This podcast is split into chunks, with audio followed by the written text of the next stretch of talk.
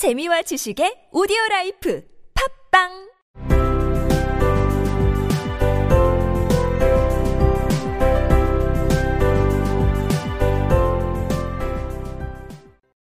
지난 2시간 동안 앨리스가 다시 작아지는 과정을 묘사하는 부분에서 to 부정사가 세 번 등장했습니다. to 부정사는 글을 읽을 때는 쉽게 이해하고 지나가지만 막상 영작을 할 때는 과연 우리가 읽을 때만큼이나 친숙하게 활용하는가 하면 저는 그렇지 않다고 생각합니다. 다들 알고 있으면서도 실제 영작을 할 때는 제대로 사용하지 못하는 기초 영문법 to 부정사를 살펴보고 나의 영작에 적용하는 요령을 알아보겠습니다. 앨리스는 테이블의 키를 재보기 위해 테이블로 갔다. She went to the table to measure herself by it. 이때 to 부정사를 뭐뭐 하기 위해서라고 해석하는 건 다들 잘 알고 계실 겁니다. 많은 to 부정사를 이렇게 해석할 수 있고 더 명확하게 in order to 또는 so as to로 쓸 수도 있습니다. 학교에서 배운 문법 용어로는 부사적 용법이죠. 목적을 나타내는 부사적 용법. 나는 빵을 사기 위해 가게로 갔다. 항상 나오는 예문입니다. 부사적 용법 중에는 이유, 원인을 나타내는 것도 있습니다. 주로 감정의 이유나 원인을 나타내죠. 앨리스는 자신이 여전히 존재한다는 것을 발견하고 기뻤다. She was glad to find herself still in existence. 부사적 용법 중에 결과를 나타내는 것도 있습니다. 이건 앞에서 뒤로 쭉 해석하죠. 뭐뭐 해서 to 뭐뭐 했다. 앨리스는 부채를 급히 떨어뜨려서 시간에 딱 맞춰서 소멸되는 걸 피했다. She dropped it hastily, just in time to avoid shrinking away. 이 부분은 만약 just in time이 없었다면 뭐뭐 하기 위해서로 해석할 수도 있었을 겁니다. 앨리스는 소멸되는 것을 피하기 위해서 부채를 급히 떨어뜨렸다. She dropped it hastily, to avoid shrinking away. 그렇지만 just in time, 시간에 딱 맞춰서 피했다. just in time이 to부정사 앞에 있기 때문에 이건 확실하게 결과의 의미로 해석해야 됩니다. 앞에서 뒤로 쭉 해석해야 됩니다.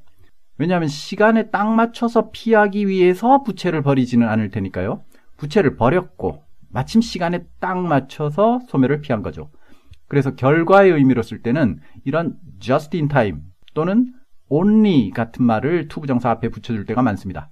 only가 앞에 붙으면 뭐뭐 했는데 그 결과는 고작 이런 거였다. 이런 식으로 해석합니다. 앨리스는 문을 열려고 애썼지만 열 수 없다는 사실을 깨달았을 뿐이었다. She tried to open the door, only to find that she was not able to. 그 외에도 명사적 용법, 형용사적 용법 등이 있지만 지금은 넘어가고 to부정사를 영작에 적용하는 요령을 알아보겠습니다. 우선 감정의 원인, 뭐뭐 해서 기쁘다, 반갑다라고 표현할 때 만나서 반갑습니다. Glad to meet you. Nice to meet you. 이건 다들 잘 사용하고 계실 겁니다. 그런데 더 다양하게 활용할 수 있습니다. 당신의 팀에 함께하게 되어서 좋아요. I am happy to join your team. 이때 물론 glad를 써서 반가워요라고 말할 수도 있지만 happy를 쓰는 것도 괜찮습니다.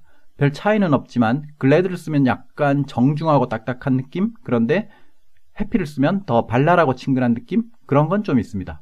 그러니까 상황을 봐서 또는 나를 상대방에게 어떻게 표현하고 싶은지를 생각을 해서 선택해서 쓸 수도 있습니다.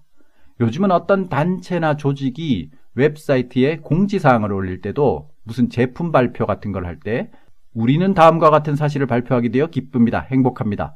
We are happy to announce that 이런 식으로 많이들 합니다. 그러니까 I'm happy to 동사원형, we are happy to 동사원형, 뭐뭐 해서 기쁘다 이 표현을 쓸 수 있는 데서는 한번 써보시기 바랍니다.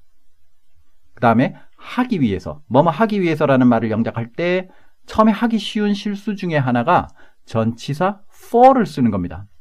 For you, 널 위해서. 이때 for가 누구누구를 위해서라는 뜻이 있다는 걸 우리가 일찍부터 배우니까 뭐뭐 위해서 하면 먼저 for가 생각납니다. 그리고 for 다음에는 동사 원형은 못 오고 명사나 동명사가 와야 한다는 사실은 아니까 동사에 ing를 붙이는 식으로 영작을 하기가 쉬운데 예를 들면 나는 빵을 사기 위해서 가게에 갔다라고 할 때 I went to the store for buying some bread 이렇게 하기 쉬운데 이러면 안 됩니다. 이럴 때 to 부정사를 써야죠.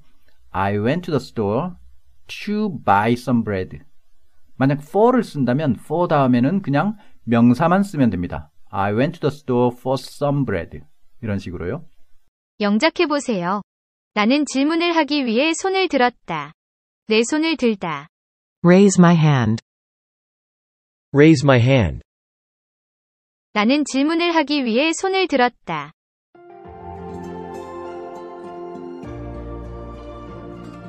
I raised my hand to ask a question.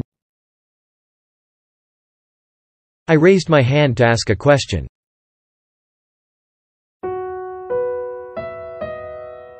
이번에는 원인과 결과를 투부정사로 표현하는 방법을 알아보겠습니다. 영작해보세요.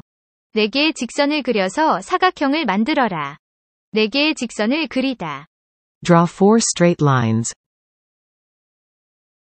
Draw four straight lines. 사각형 한 개를 만들다. Create a rectangle. Create a rectangle. 네 개의 직선을 그려서 사각형을 만들어라.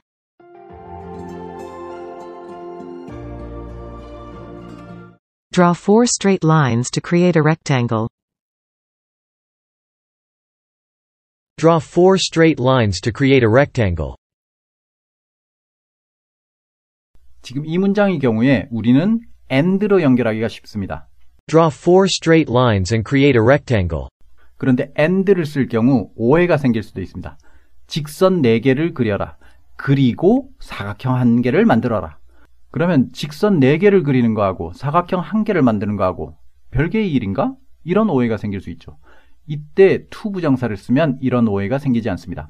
Draw four straight lines to create a rectangle. 그냥 직선 4개를 그려서 사각형을 만드는 겁니다. 별개의 일이 아니라 직선 4개로 사각형을 만드는 하나의 일, 통합된 일입니다. 직선 4개를 그리는 일과 사각형을 만드는 일은 원인과 결과처럼 밀접하게 연결되어 있죠. 이럴 때 and보다 to 부정사로 연결하면 문장이 훨씬 더 깔끔하게 느껴집니다. 그래서 보통 설명서 같은 데서 이런 표현을 흔히 볼 수 있습니다. 영작해보세요. 빨간색 버튼을 눌러서 전원을 켜라. 빨간색 버튼을 누르다. Press the red button. Press the red button.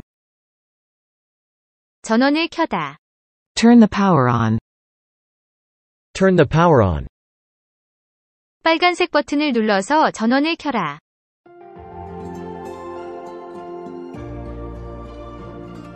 Press the red button to turn the power on. Press the red button to turn the power on. 뭐뭐 하기 위해서 행동의 목적을 이야기할 때 그리고 원인과 결과를 이야기할 때 to 부정사를 잘 사용하면 간결하고 명료하게 의미를 표현할 수 있습니다. 그럼 마치겠습니다.